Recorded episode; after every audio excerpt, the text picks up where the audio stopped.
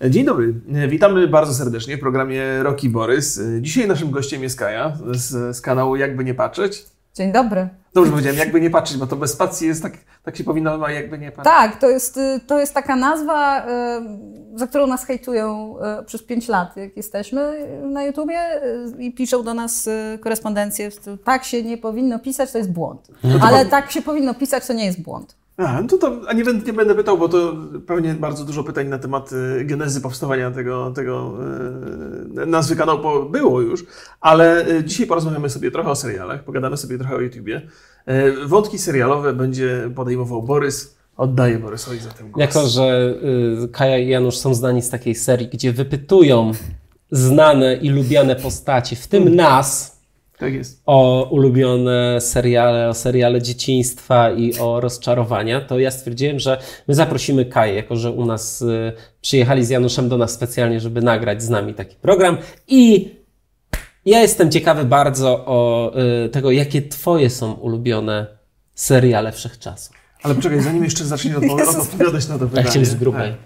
Tak. Od razu. No bo y, jakby ten odcinek, który żeśmy realizowali tutaj z naszej perspektywy wcześniej, to już jest na kanale Jakby Nie Patrzeć, chyba już będzie. Ustaliliśmy sobie, albo już jest, albo będzie. Albo będzie, będzie ale na pewno będzie. Na pewno I to będzie pewnie długa rozmowa, bardzo interesująca, z naszej perspektywy przynajmniej. No dobra, to te seriale. E, tak, co jakie było pytanie? O seriale wszechczasów? Tak, dla ciebie. Od razu dla mnie. Grube. Dobrze, nie, nie, spokojnie. Przede wszystkim Twin Peaks. Twin Peaks serial, który, ale zarówno ten, który e, powstał na początku lat 90., e, ale również ten, który powstał niedawno. Tak, nie wiem, pewnie, pewnie się nie interesowaliście, bo to w ogóle nie, nie wasza to... działka, ale ostatnio pojawiły się jakieś dziwne tweety e, i, i różne informacje w sieci, że być może coś się będzie działo w związku z Twin Peaks. Twin Peaks to jest taki serial, E, taki nadserial, taki serial wszystkich seriali. Gdyby nie Twin Peaks, to bardzo wielu innych seriali, które my znamy, kochamy i szanujemy, dzisiaj by nie było. Twin Peaks jest e, takim, e, jedno, takim przedziwnym tworem, który jest z jednej strony pastiszem, z drugiej strony jest takim proto sci-fi, proto serialem grozy, proto kryminałem, takim wiecie, mhm. Rozmawialiśmy w czasie tej rozmowy, E, wcześniej, która być może już jest na naszym kanale, e, o detektywie, o True Detective. Więc True Detective też by nie powstało, ten pierwszy se sezon, gdyby nie Twin Peaks. Więc Twin Peaks na pewno zdecydowanie to jest taka, e, taka produkcja, którą bardzo szanuję. Myślę, że Rodzina Soprano The Sopranos. Ja już się pospieszyłaś, ja chciałem Cię jeszcze o Twin Peaks wypytać. Bo ja, dobrze, bo dobrze. Ja też, bo ja też pamiętam z, z, ze swojej młodości, zawsze byłem przerażony mocno, mocno tym serialem. Ja, ja musiałem go oglądać dosyć wcześnie.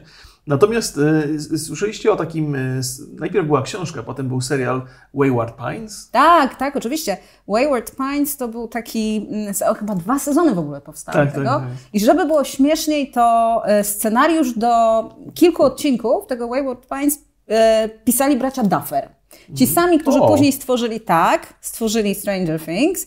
I jeżeli przyjrzycie się pierwszemu sezonowi i trochę sobie porównacie z Wayward Pines, to e, tam jest troszkę takich wspólnych elementów. A. Tak, tak, tak. tak ja wiesz co, bo ja, ja nie, nie, oglądałem serialu, natomiast czytałem książkę i tam autor opowiadał, właściwie w wstępie jest taka, jest taka historia, że on był zachwycony Twin Peaks, ale był, był też taki zasmucony tym niedomknięciem tej całej historii. I on napisał tą książkę po to, żeby taką swoją wersję tej, e, tej Twin Peaksowej opowieści przedstawić. I gdzieś tam popłynął bardzo mocno w science fiction gdzieś po drodze.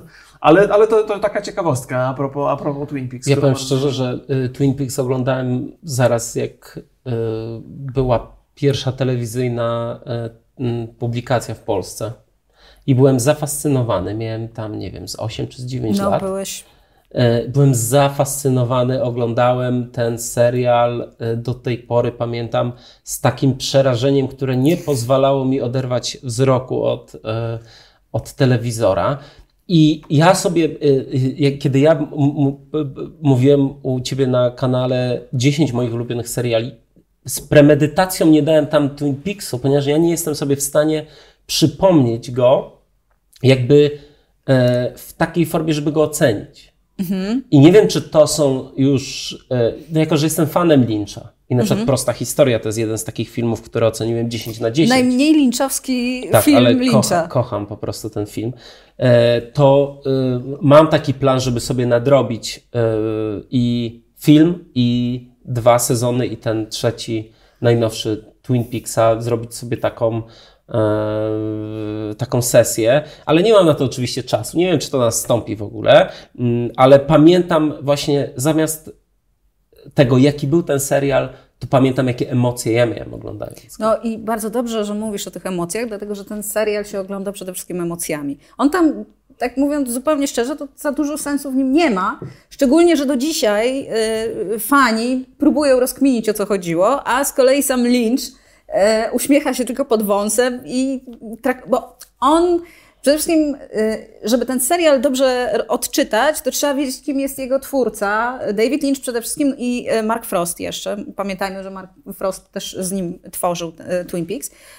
Ale Lynch jest przede wszystkim malarzem i artystą wizualnym. Hmm. Niedawno był w Polsce, parę lat temu, miał on nawet wystawę swoich prac. Tak. Ale on jest w ogóle takim bardzo wszechstronnym artystą. Ma wykształcenie plastyczne, on jest malarzem z wykształcenia. I e, on trochę potraktował ten serial jak płótno. On przede wszystkim jako pierwszy stworzył serial autorski, taki naprawdę z prawdziwego zdarzenia, który był odzwierciedleniem jakiejś jego wizji i bardziej e, tworzył jakieś takie obrazy i e, stwarzał jakieś takie sytuacje kultowe, powiedziałabym, niż budował jakąś spójną narrację, bo ta narracja, choćbyśmy bardzo chcieli, Mark Frost był od tego, żeby to wszystko łączyć, żeby to miało jakiś sens, ale stworzył niesamowity w ogóle świat, który później, do którego nawiązywali między innymi w The X-Files. Y, ja bardzo lubię The X-Files, mam ogromną słabość. Nie wszystko, nie, nie, może nie jestem wielką fanką samej mitologii, ale bardzo lubię The X-Files. I pytałeś o te seriale, no to mówię. The X-Files tak. jest też kolejne. E, Oczywiście rodzina Soprano. Ale powiem Ci, że a propos tych autorskich seriali, to yy, ja nie wiem, czy jednym z pierwszych nie był jednak dużo, dużo wcześniej Strefa Mroku. I to tak. był jednak e, e, Roda Serlinga tak, tak, tak, tylko, że... serial i on był mocno autorski. No on był mocno autorski, bo wtedy się tak robiło. To była antologia. Rod Serling nie dość, że tam rzeczywiście pisał, on nie pisał wszystkich scenariuszy absolutnie, ale on jeszcze był narratorem. To był ten czas, kiedy pojawiali się w serialach narratorzy. Alfred Hitchcock, jak, przepraszam, Alfred Hitchcock przedstawia też był serialem tak. autorskim. E, I też Alfred Hitchcock też nie pisał wszystkich scenariuszy i też e, pojawiał się w formie e, narratora. Więc jakbyśmy zaczęli sięgać do historii, tak swoją drogą kiedyś zrobiłam taki odcinek właśnie o serialu autorskim i między innymi, a może to nie był odcinek, może chciałam zrobić odcinek, ale kiedyś mieliśmy mm, o serialu autorskim, nie, oszukałam wszystkich. Była, była prelekcja na Pyrkonie. Robiliśmy prelekcję na Pyrkonie o serialu autorskim i pamiętam, że jak zaczęłam zgłębiać ten temat, to się okazało, że jest to absolutnie fascynujący temat, ale Twin Peaks właśnie jest też dla mnie takim ojcem wszystkich, albo matką, nie wiem, rodzicem. E, wygląda to, że, że każdy serial, który będziesz opisywała, będziemy rozbierali bardzo mocno na czynniki pierwsze. Przepraszam. To nie, nie, ale to absolutnie nie jest twoja wina, to my, my, my będziemy zadawali te pytania dodatkowe pewnie. Co tam było? Mówiłaś o rodzinie Soprano. Mówiłam o rodzinie Soprano. Rodzina Soprano też jest fenomenalnym serialem, który się absolutnie nie starzeje i też bez rodziny Soprano nie mielibyśmy bardzo wielu e, seriali, bo ja nawet nie mówię o tych serialach, które mi się bardzo podobają, tylko mówię o tych serialach, które uważam, że y, odcisnęły jakieś naprawdę duże piętno na um, historii serialu. Na, na, na, tych produkcjach, które dzisiaj oglądamy, mhm. bo to, że dzisiaj mamy mnóstwo tak fenomenalnych seriali, to jest efekt pracy tych wszystkich ludzi, którzy, którzy, wte, którzy wtedy robili coś y, niecodziennego, coś oryginalnego. I właśnie to było to. To były kolejne tam. No, Rodzina Soprano to jest z kolei początek lat 2000 i to też jest nowa fala takiego serialu, który był um, produkowany przez stacje kablowe, bo. Um, jednak e, Twin Peaks to był e, serial, e, pierwsze dwa sezony były emitowane przez taką normalną, naziemną, dużą, zasięgową stację, nie chcę mhm. skłamać, ABC zdaje się, amerykańskie. I um, oni byli bardzo ograniczeni przez to, bo telewizja jednak wymuszała do dzisiaj zresztą tak jest, że te mainstreamowe stacje w Stanach Zjednoczonych wymuszają pewną linię to ma być e, takie family friendly, no mhm. nie można sobie pozwolić na jakieś bardzo ekscentryczne fabuły i tak dalej. I dlatego pojawienie się, e, wejście do e, gry tych stacji kablowych po, pozwoliło na takie poluźnienie troszkę tych obyczajów i można sobie było pozwolić właśnie na takie niecodzienne, oryginalne pomysły, jak na przykład historia mafioza Herszta e, albo bossa narkotykowej mafii e, w New Jersey, który ma problemy emocjonalne, ponieważ ma traumę związaną ze swoją matką i chodzi do no, psychoterapeutki. To tak się zaczyna Rodzina Soprano, ale jest to fenomenalny serial, naprawdę bardzo, bardzo Ja polecam. przyznaję się, że nie oglądałem. Ale to jest must watch taki. Wiesz co, ja, to też jest takie, to, to, też zdecydowanie, ja, ja też nie obejrzałem. Nie obejrzałem nie, nie dlatego, że byłem zniechęcony, wręcz przeciwnie, bardzo chciałem obejrzeć, tylko do tej pory nie wiem, gdzie można to obejrzeć. E, Poza tym, Na kiedy- HBO. Na HBO to jest, jest, tak, to jest jeden z klasyków HBO. To, to muszę, muszę po to sięgnąć. Bo wiem, że jak był publikowany, to tylko w formie telewizyjnej i, i to też nie miałem wtedy czasu, żeby oglądać każdy odcinek. Jak już wiedziałem, że jakiegoś nie obejrzałem, to nie, nie miałem w ogóle szans sięgać po następne, bo czułem, że jest dziura w tej historii. Ja, ja powiem szczerze, że mam dużo takich braków, w szczególności z tej pierwszej fali takich em, nowoczesnych seriali, kiedy już, czyli właśnie Rodzina Soprano, Lost, od którego też się odbiłem. Znaczy właściwie nie wciągnął mnie na tyle, bo nie mam Lo- Lostowi jakoś specjalnie za dużo do zarzucenia, ale nie wciągnął mnie, nie zainteresowała mnie jakoś specjalnie ta historia i też przestałem oglądać po paru odcinkach, a tam ile, tych se- sezonów było? No z sześć było. Z sześć Mm, wiecie co, teraz się zastanawiam. A w ogóle była, wiecie, ro, rocznica, 15-lecie premiery. A już myślałem, że tego wypadku są. 15-lecie premiery było i jakoś się rozmyło, bo wszyscy się ekscytowali Friendsami. Nie. Tak, a tymczasem tutaj Lost. Ja Lost Sześć sezonów. Sześć. Ja Lost nie wymieniam e, tak w takiej czołówce swojej, chociaż też bardzo doceniam Lost. Rzeczywiście uważam, że on tam dużo, dużo e, wniósł, chociaż był, była to produkcja masowa i produkcja taka, która miała przede wszystkim wygenerować bardzo dużą oglądalność. E, aczkolwiek e, te pierwsze dwa sezony choćby były naprawdę bardzo dobre. Potem e, ja uważam, że Lost też nie jest przypadek. Są takie seriale, które na przykład jest taki tytuł jednego serialu, e, który brzmi Rozczarowani i to też koresponduje jakby z tym, jak czuli się widzowie. Lost to jest z kolei opis tego, jak czuli się scenarzyści pod koniec. Zwłaszcza. Ale to jest, bo te, te rzeczy, które wymieniasz, to są takie, mm, bo, bo to jest twoja lista e, naj, najlepszych seriali, ale dlatego, że one ci się najbardziej podobały, czy dlatego, że wiesz, że to są jakieś punkty z- zwrotne, jeżeli Mi się też wydaje, że tak trochę y, Ale encyklopedycznie nam opowiadasz. encyklopedycznie, ale cóż, ja mogę, ważne, ale bo- cóż ja mogę zrobić, jak ja już mam tak zrytą banię tymi serialami. Ja ich widziałam tyle, że i, i różne mi się podobają. I tak jak też będę nawiązywała do tego, o czym mówiliśmy u nas, czego Państwo nie widzą, że, że mnie też się bardzo zmieniają, zmienia mi się lista taka top ten na przykład na dzisiaj. Nie? To nie mogę powiedzieć, że Mhm, Nie, nie, ja, to też, są ja też wolę tą listę, którą ty podajesz teraz. Bo, bo ale to są takie seriale, które jednocześnie mi się bardzo podobały, które ja uważam, że są bardzo ważne, które bardzo doceniam i które jednocześnie uważam, że są świetne. Y, Okej, no ale ja, ja to rozumiem, ale to skupmy się na tym, co Dobra. jest dzisiaj, co jest teraz i chciałem, żebyś opowiedziała nam o jakimś serialu, który e, cały czas jakby w tobie żyje, taki z jakiegoś niedalekiego okresu, który e, na tobie e, jakieś największe wrażenie zrobił. Ojej, ale to będziemy mieli teraz bardzo milczący ten podcast, bo będę Nie, nie, siedziała i się zastanawiała. Jako, żeśmy rozmawiali parę, parę, znaczy dosyć długo przed, i w, tym, w, tym, w tej wersji, która jest u Was. E, Pamiętam, że e, przy, przy, przy pizzy wspominałaś o ślepnąc od świateł jako bardzo takim... Tak, ale on, on we mnie nie żyje, na szczęście. To jest, on we mnie nie żyje, to jest taki serial, który ja doceniam, a mam wobec niego bardzo ambiwalentne e, Okej. odczucia. Serial polski, serial bardzo nietypowy, bardzo oryginalny, ale taki serial, do którego ja byłam negatywnie nastawiona, jak go szłam oglądać i kilkakrotnie oglądając go zmieniałam o nim zdanie. Absolutnie uważam, że ma na przykład fenomenalną czołówkę, Tak jest. ma bardzo dobrą ścieżkę dźwiękową. Nie jestem w stanie go ocenić tak naprawdę zdjęciowo, bo mam wrażenie, że raz jest kręcona jak etiuda, y, taka pretensjonalna etiuda studencka, a raz jest kręcony po prostu fantastycznie, przepięknie. Powiem Ci, że uważam, że Ślepnąc od świateł ma jedne z najlepszych na świecie zdjęć poruszających się samochodów.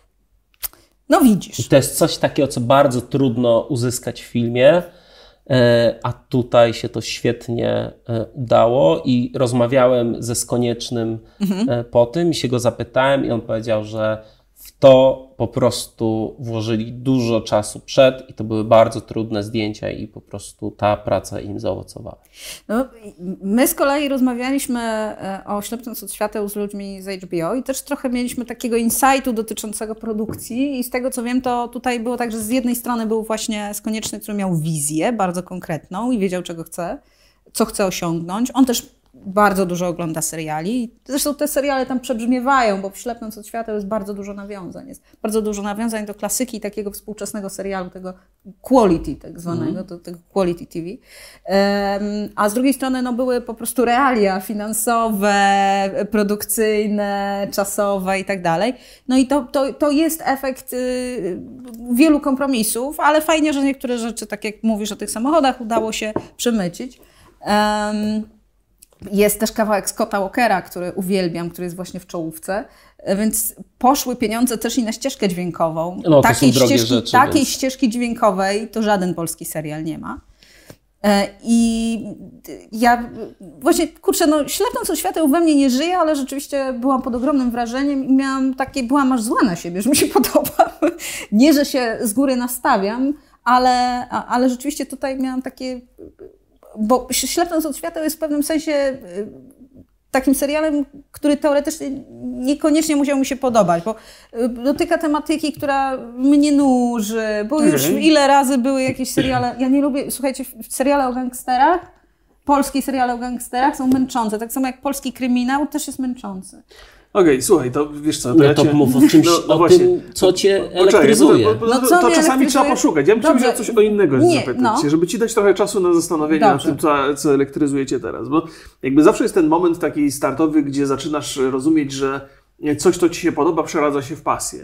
Mhm. Dla mnie to był, opowiadałem o tym, że to był serial Star Trek, który oglądałem będąc dzieckiem i wtedy wiedziałem, że seriale takie, że takich seriali będę szukał i że y, w ogóle science fiction mnie bardzo interesuje. Czy pamiętasz, jaki serial był dla ciebie taki? Tak. Pamiętasz? O? Pamiętam, jasne. Myślę, że takim serialem, kiedy zaczęłam traktować seriale w ogóle poważnie, mhm. to było Breaking Bad. To był Breaking Bad w momencie, kiedy zobaczyłam pierwszy odcinek i opadła mi szczena. Tam jest ta scena z tymi takimi z tymi spodniami, które powiewają na wietrze. Myślę sobie, o kurde, ale to jest fajnie robione. I, um, i myślę, że to był ten moment, kiedy się zaczęłam bardziej serio... Znaczy, bo oglądałam House'a. Mhm. To był ten czas, w ogóle to był ten czas, kiedy Breaking Bad, kiedy AMC zaczęło produkować najpierw Mad Men, Mad potem Breaking tak. Bad. Mhm. Oni, to była stacja na krawędzi e, upadku i oni poszli po prostu, tam CEO w końcu stwierdził, że no dobra, słuchajcie, ostatnia szansa, robimy jakościowe. Jakościowe. Mhm. I one były takie, no Mad Men był na przykład kręcony we wnętrzach, nie dlatego, że był taki przestylizowany i taki piękny, ale jednocześnie był kręcony jak teatr telewizji, dlatego że oni nie mieli pieniędzy, żeby z kamerą wyjść poza studio. Breaking Bad też chyba był y, serialem relatywnie tanim wtedy, ponieważ był kręcony w Albuquerque, gdzie nie ma nic. Mhm. Albuquerque jest po prostu takim no, Nowy Meksyk, to jest taki stan, który jest wielkości Polski i żyje tam 400 tysięcy osób. I tam wiatr hula, jest pustynia i skały. Są e, loty balonem są na Albuquerque, bo tam tyle wiatrów jest, bo nie ma w ogóle żadnych przeszkód po drodze, żeby no tak wiatry właśnie. No ty byłeś w Albuquerque. Tak, tak, takim balonem leciałem nad tym, także doskonale wiem, o czym mówisz. No, więc to y, Albuquerque to jest taki, takie miejsce y, zapomniane trochę przez Boga i historię i, i myślę, że tam było po prostu tanio. Tam w tej chwili jest w ogóle hub produkcyjny, bardzo dużo rzeczy się kręci w Albuquerque Preachera kręcą w Albuquerque. No oczywiście e, przenieśli się tam Better Call Saul, powstaje teraz El Camino znowu było mhm. nakręcone, czyli ten e, film, który jest kontynuacją Breaking Bad, który niedługo e, się ukaże. Mm, ale Breaking Bad to był właśnie taki serial, który zrobił na mnie ogromne wrażenie przez to, w jaki sposób był filmowany, w jaki sposób był opowiadany, przez taką, taki, taki, było w nim coś takiego inteligentnego, taki nie wiem, jak to, nie wiem, jak to powiedzieć. Wiem, że e, jest bardzo wiele osób, które twierdzą, że Breaking Bad jest przereklamowane i wcale nie jest takie dobre, jak są tacy, ale to zawsze jest, e, to jest charakterystyczne dla, powiedzmy, e, dzieł kultury, które są uważane i to już jest jasna sprawa, bo wszyscy się z tym pogodzili, że to jest arcydzieło jakieś, albo mhm. takie naprawdę coś bardzo ważnego. Też pojawiają się tacy, którzy nie, ten Breaking Bad nie podoba mi się. Ale, ale Breaking Bad to jest serial, który robi wrażenie. No, na mnie przynajmniej zrobił ogromne. Słuchaj, to ja jeszcze, jeszcze inne, chyba że już masz, no. już żeś znalazła w sobie ten serial, który Znalazłam. tak? No to, a to poczekaj, to jeszcze, to, jeszcze, to jeszcze Cię zapytam no. o tą jedną rzecz, bo ona mnie bardzo interesuje. W tym jednym, właściwie w swoim pierwszym Q&A powiedziałaś, że zaczynacie te, te rzeczy robić na YouTubie, bo macie takie poczucie wolności, że tu możecie robić tak, jak chcecie, to, co chcecie mhm. i, że to, i, i, że to w zasadzie jest taka najważniejsza rzecz. To było chyba te 5 lat temu, prawda? Dobrze, dobrze to przejrzałem? Tak. Chciałem się Ciebie zapytać, czy dzisiaj też masz takie poczucie wolności, że możesz robić tak, jak chcesz, co chcesz? E, tak. Powiedziałam ptak. Tak. Tak, to pod Warszawą jest. tak. Nie jest lokowanie produktu.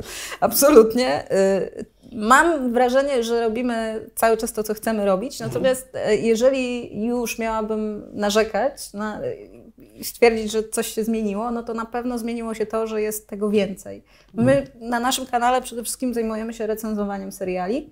I tutaj już powiedziałabym, że mi opadły witki totalnie, dlatego że jest ich tak dużo, w ciągu tych pięciu lat dokonała się tak nieprawdopodobna rewolucja, no bo te ostatnie pięć lat to jest przede wszystkim wejście platform i ten wyścig na ilość nowych seriali rocznie.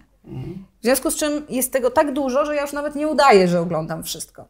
Oglądam po prostu na potęgę, oglądam bardzo dużo przedpremierowo, popremierowo, ale y, już nie jestem taką y, chodzącą encyklopedią seriali, no bo się nie da. Nie da się, no fizycznie nie jest to możliwe, żeby to wszystko obejrzeć. Teraz robiąc kanał musisz oglądać więcej niż oglądałaś, kiedy zaczynałaś. Tak, zdecydowanie, więc czasowo jestem już zniewolona.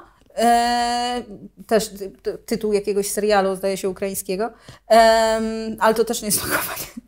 E, poza tym e, myślę, że też w pewnym sensie jesteśmy ograniczeni tym, że tak dużo musimy recenzować, a chcielibyśmy robić coś więcej. Mhm. Bo my też jeździmy, jeździmy z kamerą śladami seriali. To znaczy tak wymyśliliśmy jest. No. sobie w pewnym momencie taki cykl podróżniczy. Nie ukrywam, że jest to bardzo przyjemne, bo można sobie trochę pojeździć po świecie, ale odwiedzamy po prostu miejscówki serialowe i e, jeździmy, no to, to, to jest niestety dosyć kosztowna zabawa. Mhm.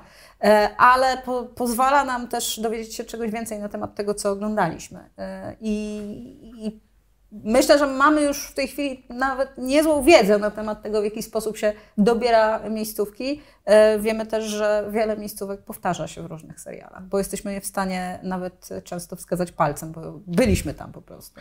Słuchaj, ja zapytałem Cię o te rzeczy związane z YouTube'em, bo głównie interesują mnie prawa autorskie. Za każdym razem, Oj. kiedy się mówi o serialach, kiedy się mówi o filmach, E, to tam zawsze znajdzie się jakiś podmiot na YouTubie, który chce sobie albo zarobić na tym, co robicie, albo zabronić wam e, tego zarabiać. Ja masz takiego poczucia, że jakby e, ludzie, którzy dystrybuują serial, albo gdzieś tam pośrednicy, mhm. przeszkadzają tak naprawdę w jego promocji. Tak. Bo to nie jest, rozumiem, że można czasami chcieć zablokować E, recenzję, która nie jest specjalnie przychylna. Znaczy jest to nie, nie fajne, ale jest usprawiedliwione. Natomiast czasami możesz mówić dobre rzeczy o serialu, a mimo to jesteś blokowana i nie możesz tych treści... Jak, jak sobie z tym radzicie i jak, jak to obchodzicie?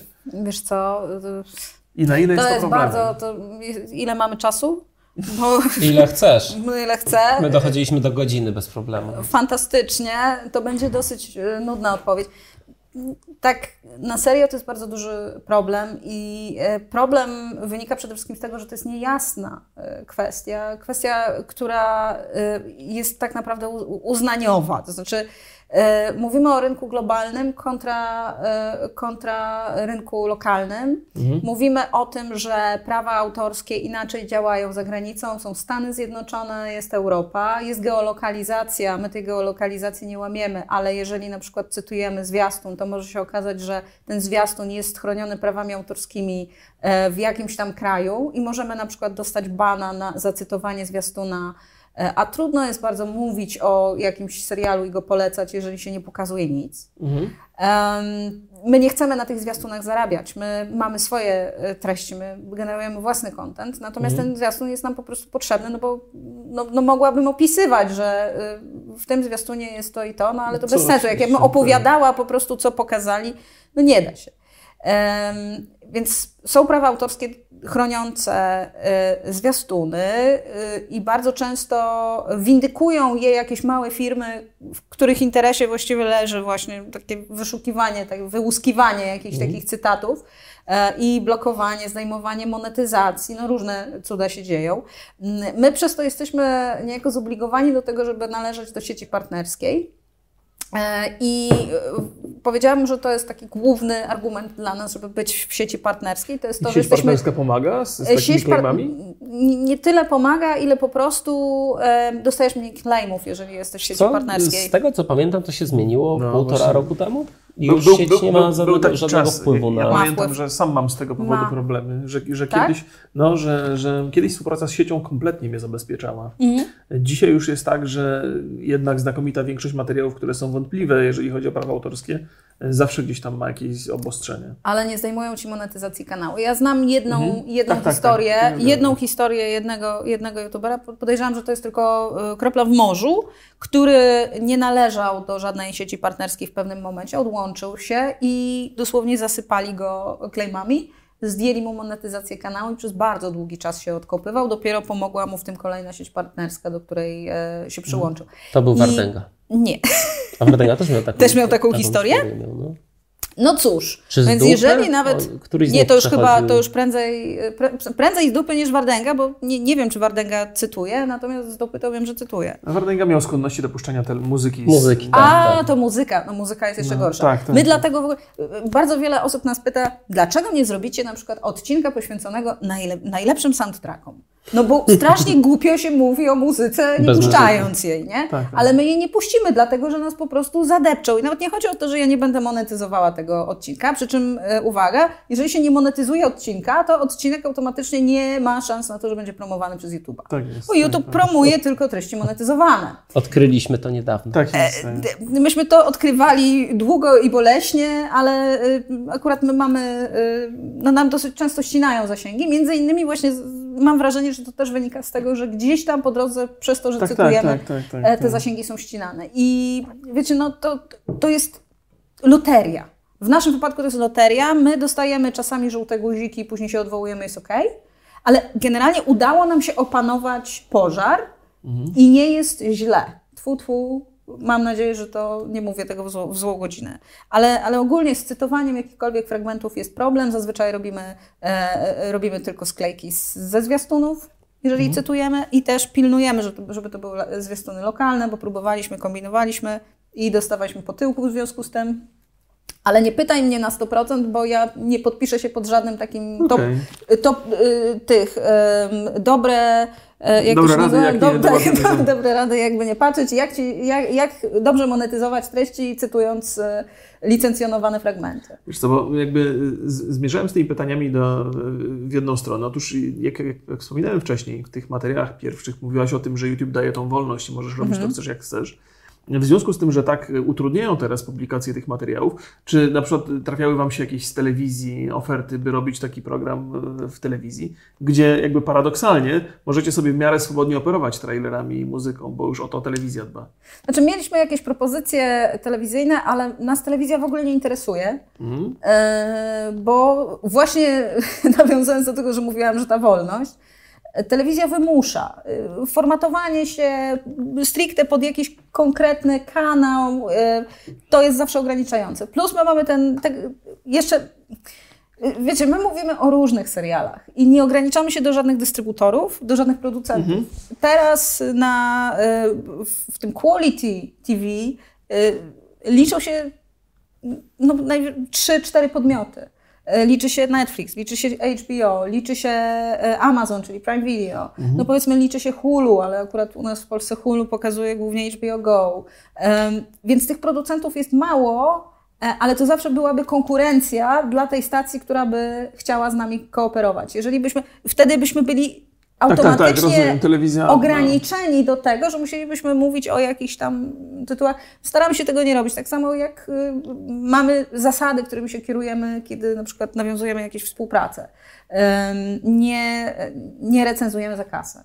Dobra, to ja już oddaję Ci Borysowi, żeby... Nie! Znaczy, ja powiem nie. szczerze, że wydaje mi się to naturalne, że mm, program o tworach różnych telewizji musi być jakby poza nimi, Poza bo nimi, znaczy no. traci, traci sens trochę. E, My się tutaj rozgadaliśmy o Tak, YouTubie tak, już- już teraz. i o różnych ciekawych A rzeczach tymczasem- smutnych, Mm, a tymczasem chciałbym w końcu usłyszeć o tym twoim serialu, który nie powiedziałaś, taki, który cię ruszył. Zapomniałam. nie, no słuchajcie, serial, który mnie ruszył, się zastanawiam ostatnio, który serial mnie ruszył tak bardzo, bardzo. Na pewno serialem, który mnie bardzo ruszył ostatnio, było Unbelievable. Serial na Netflixie. Jeszcze przede mną. E, jeszcze przed tobą. I to był serial, który mnie ruszył, ale e, dlatego, że był. Ja miałam świadomość tego, że on może mnie ruszyć przez tematykę. To jest tematyka związana z. To no, jest historia gwałtu na młodej dziewczynie. Młoda dziewczyna, z, sierota właściwie, e, z taką historią domu dziecka, rodzin zastępczych. Taka postać, może nie tyle kontrowersyjna, ile nie do końca wiarygodna, zgłasza gwałt. E, I ten gwałt e, jest niewiarygodny. Jest niewiarygodny. To znaczy, panowie policjanci przychodzą i mówią dziewczynce, że dziewczynko nie. I jest to, a później jest cała historia, która następuje ileś tam lat później, ona się rozwija na przestrzeni e, kilku lat. To jest historia prawdziwa. Netflix ogólnie, e, bardzo dużo ludzi teraz narzeka na Netflixa, że takie fatalne seriale robią, w ogóle co zrobią to kupa. Nieprawda, Netflix po prostu robi dużo. Robi dużo i robi kupę, mhm. tak, ale zdarzają się też takie bardzo dobre rzeczy i na przykład oni e, ewidentnie inwestują w mini seriale oparte na faktach, które właśnie są, mają taką, takie zacięcie społeczno-kryminalne. No i zrobili coś takiego, co się e, nazywało. Um, poczekajcie, poczekajcie, jak to się nazywało? E, patrzę na operatora Janusza, który mi może przypomnieć. When They See Us. Tak. O Jezu, to jest to było. Ja, ja, o, ja wiem o czym mówisz. To jest ja nie mogę takich rzeczy oglądać. Jest, no właśnie, ja wiem, a teraz zrobili Unbelievable. I to tak, są tak, właśnie, to i to są takie seriale, które no. wywołują, one są oparte na faktach i one wywołują bardzo tak, dużo emocji. Potworne to są Ileż no. ludzi, ja tą historię um, z Wendy Sias już znałam, więc ona nie zrobiła, poza tym serial sam w sobie jest w taki sposób skonstruowany, że ja mam automatyczną barierę e, taką obronną przed nim, że, że wydaje mi się, że za bardzo mną manipuluje um, twórca i próbuje wywołać konkretny rodzaj mm. emocji. Natomiast Unbelievable opowiada też historię, od której się włos jeży na głowie, ale jednocześnie nie używa tych wszystkich środków. Czyli nie, nie każe mi płakać w danym momencie. Ja nie lubię, tak? Mm-hmm. I, I dlatego Unbelievable to był serial, który oglądałam, mimo tego, że to nie jest jakieś arcydzieło, jeśli chodzi o kinematografię, nie? To, on, on nie wnosi nic nowego. To, to nie jest jakieś super oryginalne dzieło, ale jednocześnie jest na tyle mocny, że ja siedziałam i miałam taką gulę w brzuchu po prostu do końca. I tak zaczęliśmy oglądać ten serial i nie mogliśmy przestać. A uważasz, że y, serial powinien wnosić coś nowego? Tak. tak. W sensie w, w, w kwestii realizatorskiej? Na przykład tak. Znaczy, może inaczej. Wiesz, ja mam jakieś tam swoje kryteria, jak oceniam seriale. Y, jak mówię, oglądam ich dużo, więc y, staram się wybierać te dobre ale dobre to nie oznacza bardzo dobre i nie oznacza wybitne. Dobry serial to jest taki, który się naprawdę sprawnie, yy, ma sprawną narrację, ma fajne aktorstwo, jest dobrze zrobiony, ale niekoniecznie to musi być serial, który właśnie coś zmienia. Są seriale, które coś zmieniają. Tak jak mówiłam, Twin Peaks jest takim serialem, który coś zmienia. Breaking Bad jest serialem, który coś zmienia. Yy, serialem jest taki jeden serial, o którym cały czas myślę w kontekście tego, co zrobił na mnie takie wrażenie. Homecoming Cudowne. Właśnie. No właśnie, mini serial. Ja w ogóle rzucam tutaj jakieś takie tytuły, o których pewnie nikt nie słyszał, bo Homecoming to jest taki... Na Amazonie jest. On jest na Amazonie, to jest maleństwo, bo to są 20 Z, z Julią Roberts wreszcie kojarzę. Z Julią Roberts, to jest wielki powrót Julie Roberts do takiej naprawdę konkretnej formy, w ogóle w serialu wystąpiła e, i to jest oparte na podcaście. Na mhm. podcaście jest taki, tak, tak, taka um, marka, która nazywa się Gimlet Media. I ten Gimlet Media wyprodukował właśnie podcast y, pod tytułem Homecoming. Swoją drogą scenariusz do serialu pisali ci sami ludzie, którzy zrobili ten podcast. I słuchajcie, to jest fenomenalnie zrobione. To jest serial jest tak samo dobry jak podcast, a podcast jest fantastyczny, przy czym tutaj same Smile, czyli ten sam człowiek, który stworzył Mr. Robot, Robot zrobił coś przepięknego jeszcze od strony wizualnej, Bo, kadrowanie. Pamiętaj o tym, że tam e, on idzie w duecie ze swoim operatorem, tak, który też tak. robił Mr. Robot i którego oczywiście nazwiska nie pamiętam. I z którym myśmy robili um, wywiad, słuchaj. Na e, Camera Image. Tak, ale Myśmy to go poznali. Był temu, tak? Prze, tak, był przecudownym, przemiłym, przefajnym człowiekiem, jeszcze do tego strasznie skromnym, który mówił, naprawdę wam się podoba? Tak mi miło! tak, także, mm, także fenomenalny serial. Tak, i ja się, ja się absolutnie zgadzam, w szczególności, że mm, mocno eksperymentuje, bo y, jest jakby treść serialu idzie w parze z formą i kiedy mm, zmieniają się na przykład czasy, to zmienia się format obrazu, y, on jest niezwykle plastyczny, niezwykle artystycznie zrobiony, a przy czym nie ma tam, wiesz, jakby domena takiego kina artystycznego, festiwalowego jest taka, że to jest troszeczkę slow cinema. I, a tutaj jest tak, że cały czas jakby serial nam nie odpuszcza. Idziemy, idziemy za tą fabułą i nie ma chwili tak naprawdę jakiegoś znużenia, jakiegoś takiego e, może niespokoju, bo tam są oczywiście momenty spokoju, ale cały czas czujemy, że serial pcha tą fabułę do, do przodu. Ja byłem zafascynowany tym serialem. On ma jeszcze jedną rzecz. On ma niesamowitą warstwę e, audio, dźwiękową. Ja na to zwróciłam uwagę dopiero później, jak sobie zdałam sprawę z tego, że znaczy wiedziałam, że coś jest, coś, coś kurczę, tak on, on tak dziwnie brzmi. On bardzo koresponduje z tym podcastem. Podcast jako podcast jest niesamowicie plastycznie zrobiony. W ogóle polecam, jeżeli ktokolwiek tutaj ma potrzebę posłuchać sobie podcastu po To jest cie- angielsku. To jest ciekawe, że to się nazywa, realnie wszystko już się nazywa podcast, a my mieliśmy, od lat mieliśmy tą formę opowiadania, były takie audycje radiowe które, na jedynce, one potem były i na winylach, i na taśmach wydawane. gdzie były Słuchowiska. Słuchowiska, tak. No to, tak. to jest po prostu słuchowisko, format, Ale który podcast, od, od podcast sexy seks. brzmi, przepraszam. My od dzisiaj jesteśmy słuchowiska, Słuchowiska. Rogi Borys. Mm, I ja, pamię- ja jak byłem dzieckiem, niezwykle mocno e, lubiłem o, o, e, słuchać e, tych słuchowisk, bo one były świetnie zrealizowane i tam właśnie to tło dźwiękowe bardzo mocno pobudzało wyobraźnię i w sumie nie zwróciłem na to za mocno uwagi. Teraz jak o tym mówisz, to przypominam sobie tam czasami są takie na przykład przebitki na detale i to detal jest wizualny, ale i jest też dźwiękowy, że te, te dźwięki rzeczywiście grają bardzo ważną rolę. E, To Sam Smile w ogóle dba o to, żeby w jego serialach, bo w Mr. Robot też są tam takie różne jakieś myki e, audio zastosowane, ale jeszcze tak sobie pomyślałam a propos tego słuchowiska, to że w pewnym sensie e, historia zatoczyła koło, dlatego że, bar, że serial narodził się ze słuchowiska. Serial narodził się z serialu radiowego. Bardzo wiele amerykańskich takich klasycznych seriali, które później przez wiele lat powstawało, na przykład Dragnet. Dragnet to jest e, właściwie pierwowzór wszystkich e, seriali kryminalnych, tych e, proceduralnych. Dragnet to było słuchowisko na początku, a potem przeniosło się do telewizji i przez wiele, wiele lat powstawało jako serial. No powiedz mi, bo o, o tym żeśmy rozmawiali też, też wcześniej, ale jeżeli chodzi o te seriale i procedurale i te opowiadające taką jedną historię, to które rzeczy wolisz? Które bardziej lubisz? Oczywiście to pewnie dużo zależy od tego, jaki jest serial, bo może być jeden lepszy od drugiego, ale e, gdybyś na przykład e, miała powiedzieć na pytanie w przyszłości, nie? jakie seriale będą się cieszyły większym powodzeniem? Gdzie, gdzie, co, co warto rozwijać? E, Procedural umarł wraz z, z taką naziemną, linearną telewizją. Ja wiem, że ona jeszcze nie umarła, ale Procedural jest formatem stworzonym pod taką Tak, telewizję. tak, ja to właśnie pod taką, Tak. żeby można było oglądać Żeby go można było tak z doskoku, czyli to są te wszystkie CSI, NCIS, Mhm. takie właśnie y, kultowe tytuły, które, o których już dzisiaj mało kto pamięta, chociaż one cały czas są nadawane jeszcze w wielu stacjach, y, nawet kablowych. Natomiast to nie są seriale, które się jakoś szczególnie binge-watchuje.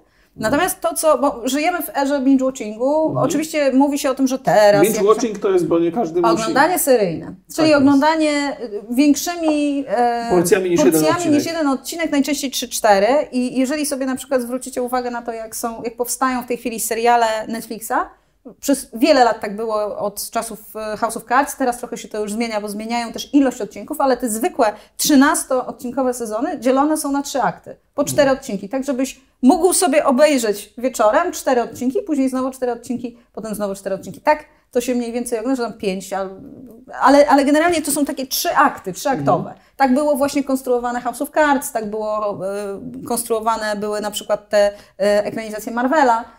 Które te, te, te kolejne od Daredevila począwszy. E, ale e, ogólnie żyjemy w epoce binge-watchingu i ludzie się już chyba jednak przyzwyczaili do tego, żeby sobie oglądać, nawet jeżeli mają mało czasu, to oglądają no już raczej nie jeden odcinek, tylko dwa odcinki. Mhm. E, dlatego wszystko idzie w stronę tworzenia takich e, seriali, które są właśnie takie jak filmy. Wy mówicie, e, właśnie odnosicie się często do tego, że taki serial jak film. Że, że, ma, że ja jest taki połączony. Tym, że to jest, że to tak. jest film, Struktura. który jest bardzo długi. Ty mi o DOA mówiłeś. w, tym, w tym odcinku, którego... I będę się upierał przy DOA. DOA, więc... Yy...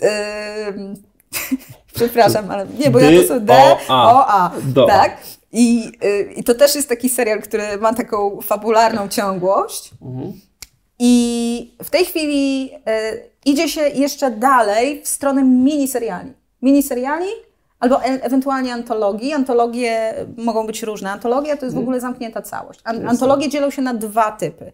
Antologia taka jak Black Mirror, czyli mamy powiedzmy sezon, w którym jest sześć odcinków, każdy odcinek jest o czymś innym, albo taką, taki jak na przykład e, American Crime Story albo American Horror Story, mhm. E, gdzie mamy jeden sezon poświęcony jednej sprawie, albo Fargo choćby. A jak American Crime Story? Y, bardzo dobrze. Oby, oba sezony? Oba sezony. Każdy inny. Tak, i mi też. Każdy inny. I jeden, i drugi niezwykle mocno się podoba. Tak, bo to są bardzo dobre seriale. Y, jeszcze wracając do tych no. seriali, to mi się teraz przypomniało, że przecież y, Polskie Radio puszczało Matysiaków od jakiegoś, nie Myślałam wiem, o Matysiakach, 60 tak. lat chyba. Tak, to był Więc... serial właśnie podcastowy, czy słuchowisko. Pierwszy podcast w Polsce. Być może nie, być rok. może nie, ale, ale, ale rzeczywiście, chociaż w tamtym okresie, niewiele później powstał pierwszy bardzo, uważam, udany polski serial pod tytułem Barbara i Jan. Nie wiem, czy wiecie, był taki serial. Mało kto w ogóle wie. To nie chcę skłamać, czy to był Gruza. Chyba Gruza. I to był serial o takiej dwójce y, kobieta i mężczyzna, jak no, Barbara i Jan. On był fotoreporterem, ona była dziennikarką. I jeździli po różnych tam, wiecie, a to budowach, a to gdzieś tam. O. Powiedz mi, bo e, opowiadałaś o tym, że teraz masz dużo więcej, e, dużo więcej musisz oglądać tych seriali, bo jest no. ich dużo więcej. Oglądasz wszystko, czy masz jeszcze, czy masz, wiesz, czy jest jakiś taki filtr, przez który e, przepuszczasz? Jest filtr. Jest, zdecydowanie jest filtr. Są seriale, których nie jestem w stanie oglądać, są seriale, Ale które porzucam. Ale to jest tak, że, za, że zaczęłaś coś i... Aha, że porzucasz. Porzucam. Nie, bo muszę wszystko spróbować. Aha. Znaczy, nie wszystko, ale muszę większość spróbować tych rzeczy przede wszystkim, które gdzieś tam się przebijają no muszę sprawdzić, czy to jest dobre. Czasami muszę obejrzeć do końca, mimo że jest niedobre. A co teraz oglądasz? Co teraz oglądam? E, teraz akurat oglądamy The Deuce, czyli Kroniki Times Square, bardzo intensywnie, ponieważ mieliśmy e, taki moment, kiedy przestaliśmy, w tej chwili od nowa, od nowa sobie drugi sezon oglądamy, ale trzeci już leci. I trzeci będzie ostatni. Trzeci będzie ostatni i, i, chcemy tak po prostu sobie to ładnie zamknąć, czyli na bieżąco sobie obejrzymy właśnie ten drugi i, i trzeci sobie obejrzymy. Ale oprócz tego to oglądamy jeszcze bardzo dużo różnych takich rzeczy. Właśnie no zastanawiam się, ile naraz można seriali oglądać. Można dużo. No na przykład The Politician ostatnio obejrzałam, najnowszy serial Ryana Murphy, trochę śpiewają, więc może Cię zainteresuje. A to też od Glee gościu. Od Glee, tak też od y, AHS, y, od American Crime Story, także wiesz, no, Ryan Murphy to jest człowiek instytucja i robi bardzo, bardzo zróżnicowane seriale. Ale ja jeszcze jedną rzecz muszę powiedzieć, bo pytałeś mnie, ja się w końcu nie wypowiedziałam, bo ja dygresyjnie mówię i za dużo, ale pytałeś mnie o to, czy seriale to będą właśnie proceduralne, czy, czy mhm. w jakim kierunku to zmierza. No mini seriali. Mini seriali. W tej chwili wszyscy chcą oglądać mini seriale. Czernobyl, tak mini serial. Mhm. Terror, mini serial bardzo dużo właśnie takich zamkniętych całości, które są często ale na przykład ekranizacją ale, książki. Czekaj, miniserial, to jakby czym to się różni? Normalny serial ile ma odcinków? Ale miniserial jest zamknięty. Bo, aha, że miniserial jest ta różnica, bo ja zawsze tak. mi się wydawało, że wiesz, teraz wyszedł ten dokument związany z Billem Gatesem, o którym mówiliśmy mm -hmm kiedyś tam. O którym nie wiem, kiedy to pójdzie. ja też nie wiem, kiedy I to, to jest tak naprawdę, wiesz, trzyodcinkowy. Ja zawsze jakieś takie miałem, że miniserial to jest po prostu ta krótsza forma, czyli coś tak jak End of the fucking world. Tam jest ale to już nie jest, godziny, ale to, to jest tak już nie jest Serial. To właśnie, jest, bo nie no właśnie nie wiem, on nie jest... On miał być. I, słuchajcie, i tutaj wchodzimy na grząski grunt marketingu, pieniędzy Aha. i w ogóle tego, co się różnym Czy mamy ci zapłacić za, de, za opłaca? Nie, nie. E, to jest tak, słuchajcie, że są miniseriale, hmm. które mają być miniserialem, i nie są miniserialem, Bo ponieważ się, się okazuje, że hej, to się naprawdę dobrze oglądało. Tak było z Big Little Lies, które dostało, tylko że tam jeszcze za tym to stały ogromne pieniądze, bo to bardzo mocarne aktorki to sobie wyprodukowały. Tak. Prawda? A jak w ogóle podobał Ci się? Drugi sezon? Nie, pierwszy. Pierwszy bardzo. Mi też pierwszy. A drugi, tak powiedziałabym średnio, ale y, no, dla kreacji Meryl Streep warto było. Zobacz, że to jest też serial, który jest taki bardzo pop. No a jest bardzo autorsko-zdjęciowo zrealizowany. Jest, ale tam jeszcze była brzydka historia z tym związana. Brzydka była, dlatego że to jest serial e, stworzony przez Jean-Marca Vallée, genialnego reżysera, e, zdobywcę Oscara i jego nadwornego operatora e, Yves Belanger. I oni stworzyli taki niesamowity team, który, który ten, ten cały świat jakoś tam wykreował. Myśmy byli w miejscu, gdzie oni to kręcili. Oni kręcili przy naturalnym świetle. No, jest kilku takich geniuszy, którzy rzeczywiście potrafią e, niesamowite światy e, kreować e, za pomocą serialu, nie filmu, tylko serialu właśnie. A później drugi sezon, niestety, e, okazało się, że Jean-Marc Vallée jest już zabukowany, ponieważ podpisał z HBO kontrakt na produkcję innego serialu e, Sharp Objects, Ostre Przedmioty, który zresztą zrobił bardzo dobrze. Świetny serial, polecam, nie wiem czy widziałeś. Nie widziałeś, nie podobało Widziałem. Ci się. A, nie podobało Ci się. Nie podobało. A mi się podobało. No nie w tym jednym procencie, co... No nie, tak. ja może myślę, że tam jest więcej tych procentów. Zawiodła, znaczy bardzo mi się podobał i niezwykle zawiodła mnie końcówka. Znaczy była tak... A, końcówka Cię zawiodła, banalna. no ale to nie możesz... No dobrze, no to, ale to jest ekranizacja też książki. No, ja Znowu. To rozumiem. No. Jakby... E, Nieważne, bo staram się bardzo szybko to opowiedzieć. I niestety Jean-Marc Vallée był zabukowany, więc wzięli e, reżyserkę, która wcześniej robiła transparent. I dali jej e, kreatywną e, wolność. Powiedzieli, spoko, rób swoje. Po czym jak ona już nakręciła wszystkie zdjęcia, to Jean-Marc Vallée powiedział, a ja już właśnie skończyłem pracę, to teraz mogę wreszcie przemontować ty, to, co ty sobie już zrobiłaś, plus ewentualnie zrobimy dokrętki. I taki trochę lekki smrodek poszedł, pisali o tym w różnych mediach e, opiniotwórczych amerykańskich, że tak brzydko się z nią e, niestety e, obeszli i w związku z tym e, ten drugi sezon nie wyszedł tak dobrze, jak mógł wyjść. Ale to nie wiem, czy to będzie ciekawe dla kogoś. Wiesz co, jak się zmienia pewne rzeczy w trakcie, to po prostu pewna powstaje niespójność. Dużo jest takich historii, kiedy na przykład jest wywalany reżyser, albo... To głównie w tych wszystkich ekranizacjach, tych, tych Marvelach, DC... to się, no, to, o, to są głośne rzeczy. To są bardzo głośne tak, rzeczy. Ale czasami jest tak, że operator się zmienia, albo y, zmienia się producent, który wchodzi jakby z buta i, i, zaczyna zmieniać w trakcie. Nikt nie będzie zmieniał tych wcześniejszych rzeczy, bo to są za duże koszty i trzeba później te niespójne części połączyć. To taka była y, historia przy American Gods. Przy amerykańskich bogach. Po pierwszym sezonie tam później wszyscy ja po prostu oglądałem. odeszli. Pierwszy sezon bardzo taki ładny. No. Tak? tak, tak, tak, ale, y, ale drugi ja już się zmęczyłam bardzo. Powiedz mi, e, bo opowiadałeś o tym, że od niektórych seriali się odbijasz. Mhm. Zdarza się tak, że, że oglądasz coś, mówisz, że to nie jest słabe, a potem się nagle okazuje, że twoi widzowie często nawiązują do tego serialu, nagle zdasz się przekonać i wracasz i okazuje się, że był jednak spoko. E, zdarza się, że moi, że moi widzowie nie zgadzają się z moimi opiniami. Tutaj... To było moje kolejne pytanie. Dobra, to zaraz to, odp to odpowiem na nie później. E, jest taki jeden serial, który uważam, że w ogóle to była porażka, że ja mówiłam, że on jest zły i to było, uwaga, zaraz y, pewnie powiesz, że ale jestem głupia, Halt and Catch Fire. Może to powiedz. Świetny serial. No. Świetny serial, ale pierwszy sezon był dla mnie niestrawny, kiedy ja go próbowałam oglądać wtedy, kiedy zaczynał lecieć, bo to jeszcze taki serial AMC, trochę po tej fali właśnie Madmana, Breaking Bad i oni stworzyli Halt and Catch Fire i ten pierwszy sezon był dla mnie taki, jakiś taki pretensjonalny. Nie wiem dlaczego, ale się, no męczyłam się oglądając. Odbiłam się na lata. A potem wróciłam do tej produkcji, bo wszyscy mówią, e, genialne, na, kolejne, na świetne. były wszystkie sezony. Ja obejrzałam całość i uważam, że jest to jeden z lepszych seriali, które powstały w ogóle. Także tak, zdarzają się takie sytuacje, że się pomyliłem. I to jest serial o historii komputeryzacji tak, świata. To tak. jest fantastyczna rzecz. Bardzo, bardzo ciekawe. No dobra, a Chyba tylko trzeci teraz, sezon a teraz ten no, to się też a, bardzo ciekawe. Ale tutaj, bo ja mam jeszcze pytanie jedno no ciekawe. No, rozbiłeś moje Gr bo, Grillujecie mnie naprawdę. Bo, bo wy macie bardzo taki jednak kanał ukierunkowany na seriale. Ciężko to ukryć. I co takiego jest w serialach, czego nie znajdujesz w innych dziedzinach, nie wiem, w filmach, w grach, w muzyce. Czemu seriale? Czemu nie? po pierwsze, ale wiesz co, kurczę, to, to jest trudne pytanie, czego ja nie znajduję. Serial jest dla mnie rozbudowanym filmem, który daje mi więcej. W pewnym sensie. Nie uważam, żeby serial był nadrzędną, y, nadrzędnym gatunkiem sztuki, kultury. Y, uważam, że jest y, ciekawy.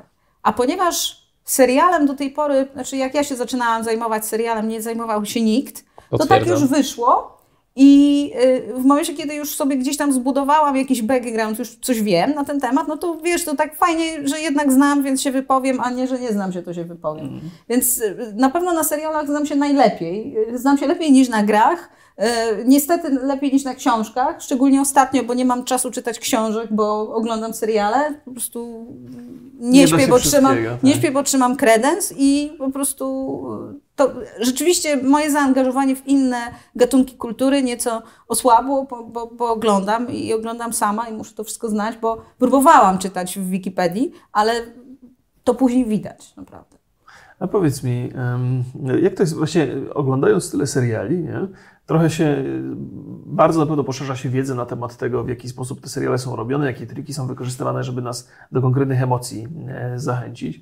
E, nie masz takiego poczucia, że im więcej oglądasz, tym potem odbiór kolejnych rzeczy jest trochę gorszy?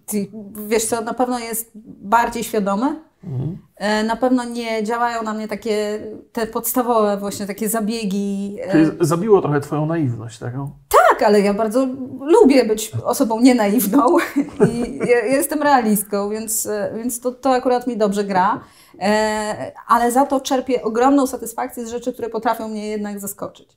A jak dużo e, seriali, znaczy spośród tych seriali, które oglądasz, jak dużo jest takich, które oceniasz maksymalną notą? Mało.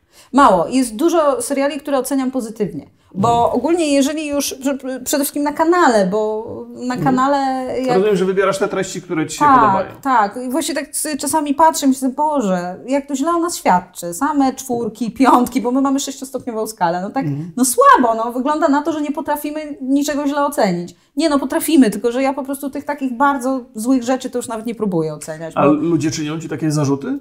Były kiedyś takie uwagi, że no ale jak to wszystko takie dobre, że w ogóle o co chodzi? Na pewno wam płacą. No nie, nie, po prostu wybieramy już te, które przeszły wstępną selekcję. Mhm. I, i, I dlatego dostają te wysokie noty. Natomiast szóstka jest zarezerwowana rzeczywiście dla bardzo, bardzo dobrych seriali. I rzadko się zdarza, że jakiś serial dostaje szóstkę, często dostaje 5,5 z jakiegoś błahego zupełnie powodu, ale e, że nie dostaje szóstki, tylko właśnie 5,5, mimo tego, że jest naprawdę świetny. Ale serial, który dostaje szóstkę, to musi być coś, co autentycznie robi na mnie takie wrażenie, że się nie mogę otrząsnąć. A jakiemu serialowi ostatnio dałaś szóstkę? Jakiemu serialowi ostatnio dałam szóstkę? Mm, mm Pierwszy sezon The Deuce dostał u nas szóstkę, ale to bardziej Janusz na mnie trochę wymusił. E, szóstkę miało u nas pier miał pierwszy sezon e, Stranger Things, który po prostu zrobił wrażenie. Narcos pierwszy. E, Narcos pierwszy zrobił na nas takie wrażenie, e, bo też był, uważam, że był świetny. E, co tam jeszcze ostatnio dostało u nas szóstkę? Coś sobie nie przypominam. Chyba nie bardzo. Mało tych szóstek było. Okej, okay, a Stranger Things, bardzo, bardzo wiele osób jest zelektryzowanych tym serialem cały czas. Ja też to na mnie duże wrażenie zrobił też ze względu na to, że trochę się tam dzieje w mojej młodości, to znaczy tej młodości, która była za oceanem, którą się w Peweksie widziało przede wszystkim. E, ten kierunek, w którym e, są takie zarzuty, że kolejne sezony w zasadzie powielają ten sam pomysł e, i opowiadają dokładnie tę samą mhm. historię. Jak te kolejne sezony żeście oceniali? E, wiesz co, te zarzuty to ja od razu zbijam, ponieważ taki jest zamysł tego serialu. Mhm. Trzeba wiedzieć, jaki w ogóle, co to jest, to Stranger Things, bo to jest taki bardzo specyficzny byt. To, to nie jest taki klasyczny, typowy serial. E, bracia Duffer od razu, jak e, poszła informacja, że będzie drugi sezon, mówili, że oni chcą zrobić sequel. Różnica między kontynuacją a sequelem jest spora. Mhm. Sequel to są, jak się spojrzymy na kino lat 80., kino lat 90., to jest kino sequeli. I te sequele polegały na tym, że mieliśmy opowiadaną w sequelu, no nie wiem, kurczę, niech to będą Szczęki. Szczęki 2, Szczęki 3, Rambo, Rambo 2 i tak dalej. Jak sobie zobaczycie te filmy, to jest cały czas ten sam film. Tylko on obrasta. Mhm. Tam cały czas jest opowiadana niby ta sama historia, ale inaczej. Inaczej są nowi bohaterowie, y, główny bohater dojrzewa, zmienia się, w jego życiu coś się zmienia, że niby mamy jakąś kontynuację, ale ta przerwa, która miała miejsce między pierwszą częścią a drugą, nie jest kluczowa. Kluczowe jest to, co zostajemy tu i teraz i zaczyna się cała historia. W serialu jest trochę inaczej, bo serial stara się jednak wszystkie te y, dziury fabularne wypełnić. Natomiast Stranger Things jest takim serialem, który powinniśmy traktować właśnie jak serial, który jest sequelowy. Czyli on cały czas ma tą samą sekwencję, tylko ta sekwencja jest rozbudowywana, jest trochę inna. Drugi sezon y, oceniliśmy trochę słabiej niż pierwszy, ze względu na to, że nie było już tego efektu wow. On został zrobiony fajnie, ale to było jeden do jednego, tylko że trochę więcej fajerwerków. Mhm. Natomiast sezon trzeci oceniliśmy bardzo wysoko. No, to bardzo się cieszę. Ja mam dokładnie te same, te, takie Dlatego, same że on był po prostu świetnie zrobiony i trzeba zdać do niego klucz. Zrobiliśmy nawet takie wideo w pewnym momencie, bo ja odniosłam wrażenie, że bardzo wiele osób... Tak, ja oglądałem nie... wasz materiał, zanim my żeśmy zaczęli rozmawiać sobie o tym, bo robiliście wideo o tych, o tych rzeczach, które były charakterystyczne dla tych czasów. Tak, tych takich. tak. konkretnie jak wyglądał ten 1985, zdaje się, to był piąty czy czwarty? Mm, piąty. Piąty. Tak. W, tam dokładnie, gdzie oni, gdzie się rozgrywa akcja. E, I e, chodziło o te wszystkie filmy, o te wszystkie nawiązania, o te wszystkie o jakieś easter eggi, o nową kolę, która, mój Boże, ileż ja się nasłuchałam, ale ten, że no to nowe Stranger Things, no fajne, ale ta kryptoreklama tej coli, to w ogóle mogli nie? sobie już darować.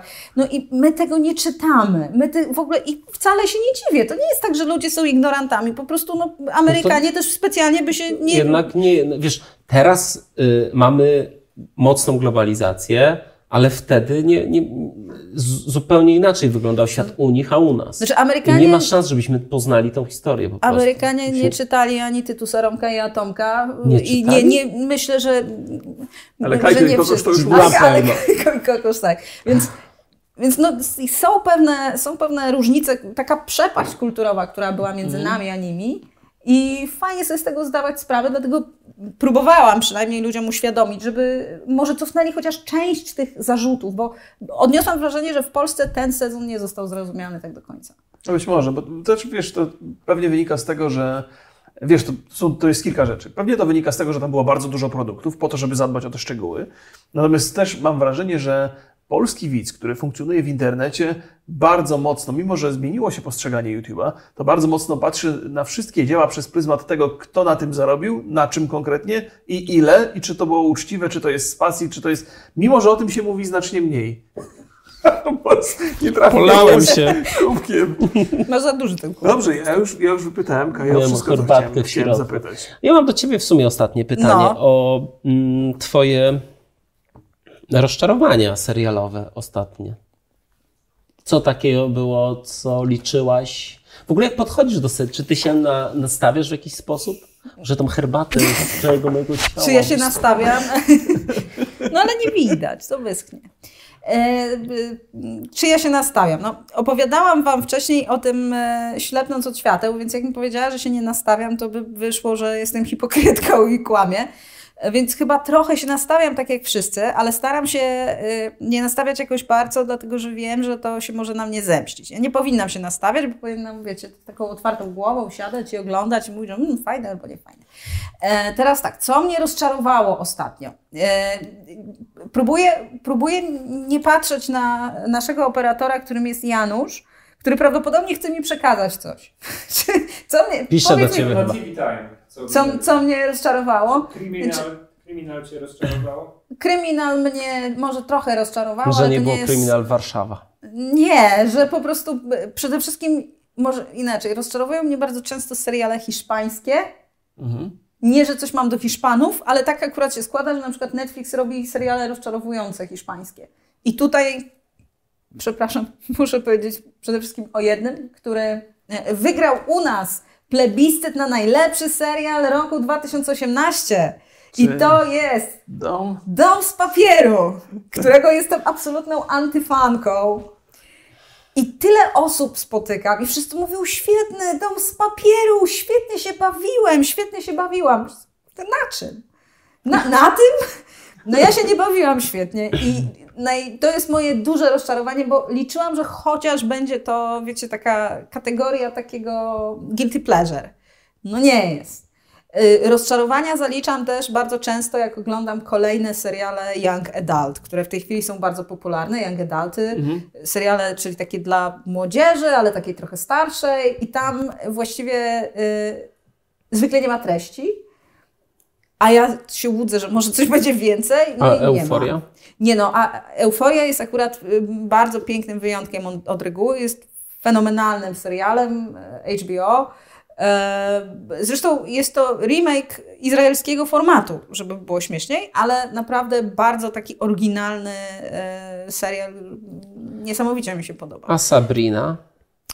A Sabrinę uważam za umiarkowane guilty pleasure, które zostało zrobione w sposób poprawny, chyba że nastąpi. Yy, chcę takie ładne słowo yy, stworzyć riverdelizacja. Nie wiem, czy wiecie o co mi chodzi, tak, czyli wiemy. że pójdzie w stronę Riverdale.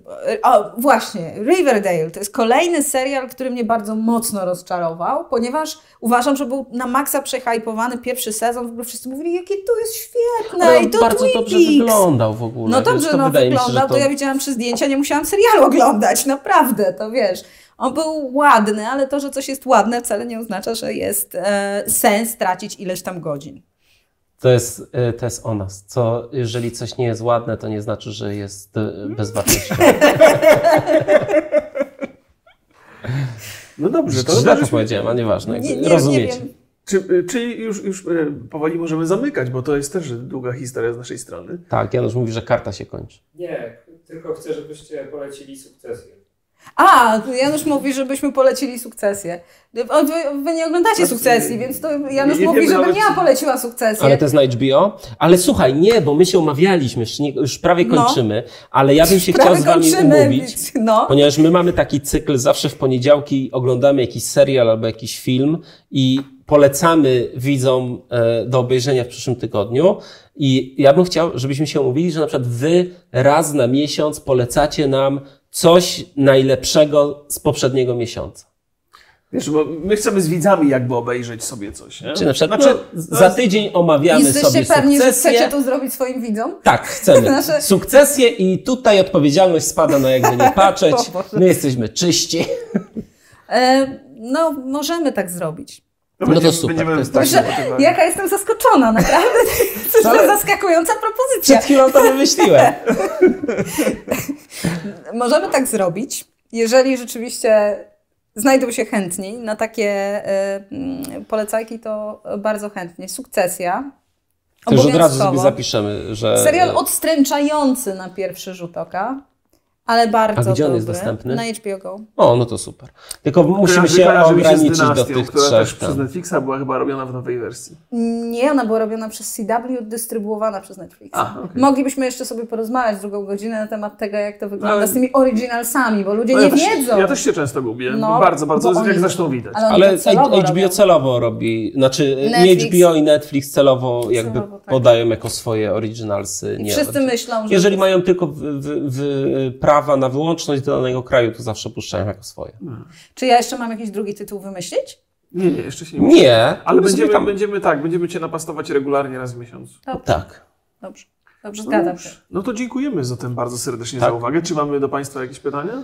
Y, jakie ostatnio seriale zrobiły na Was największe wrażenie, to napiszcie nam w komentarzach i pamiętajcie, żeby obejrzeć na kanale Jakby nie patrzeć odcinek z nami. Słyszałem i to podobnie już na mieście ludzie już tak mówią, że to jest najlepszy odcinek z tej serii.